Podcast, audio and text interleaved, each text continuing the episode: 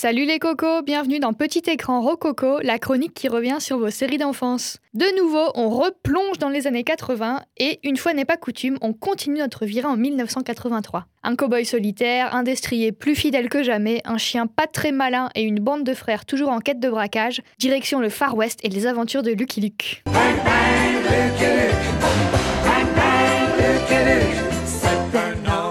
peur de personne,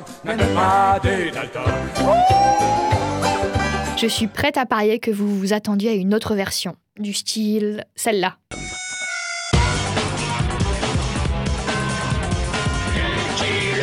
Il a pas peur de personne.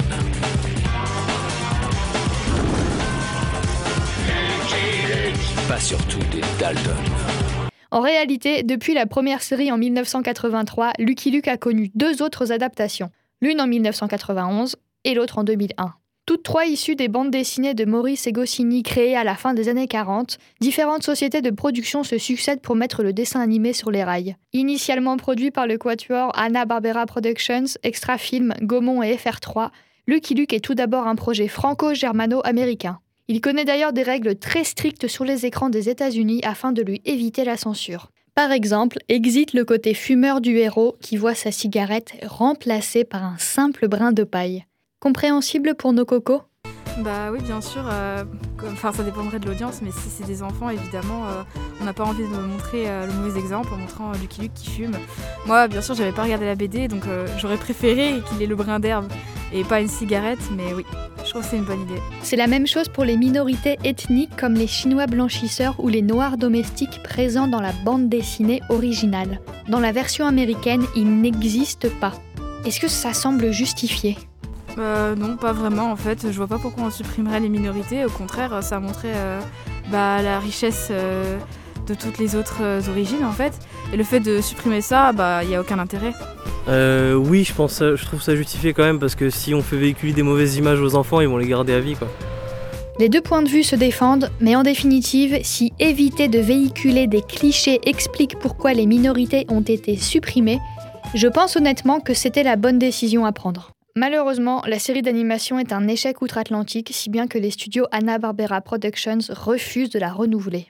En 1991, la deuxième série est donc produite par la société française IDDH. Libéré des contraintes américaines, Lucky Luke retrouve plus de liberté et les minorités ethniques sont de nouveau représentées dans le dessin animé. Si le cowboy solitaire ne fume toujours pas, les relations entre les personnages sont aussi plus fidèles à la BD de Maurice et Goscinny. D'ailleurs, saviez-vous que la BD elle-même avait été obligée de s'auto-censurer dans les années 50 Ah non, j'en avais aucune idée.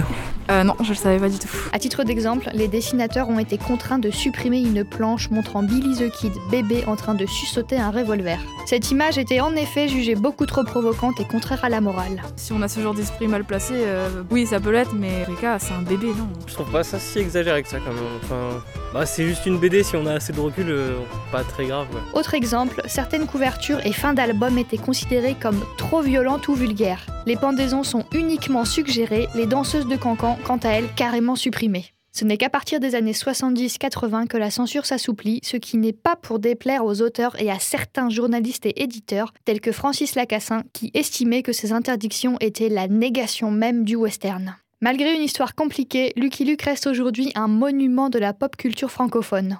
En 2001, la troisième adaptation de ses aventures par le studio Xilam ne fait qu'asseoir sa notoriété, surtout avec une diffusion en prime time le dimanche soir. N'oublions pas non plus les parcs à thème à travers le monde, les goodies commercialisés à son effigie, son utilisation dans des publicités ou encore l'hommage rendu par la ville de Bruxelles en 2006, qui a temporairement renommé certaines de ses rues d'après les personnages de la série. Et c'est donc sur cette note bien positive que l'on se quitte.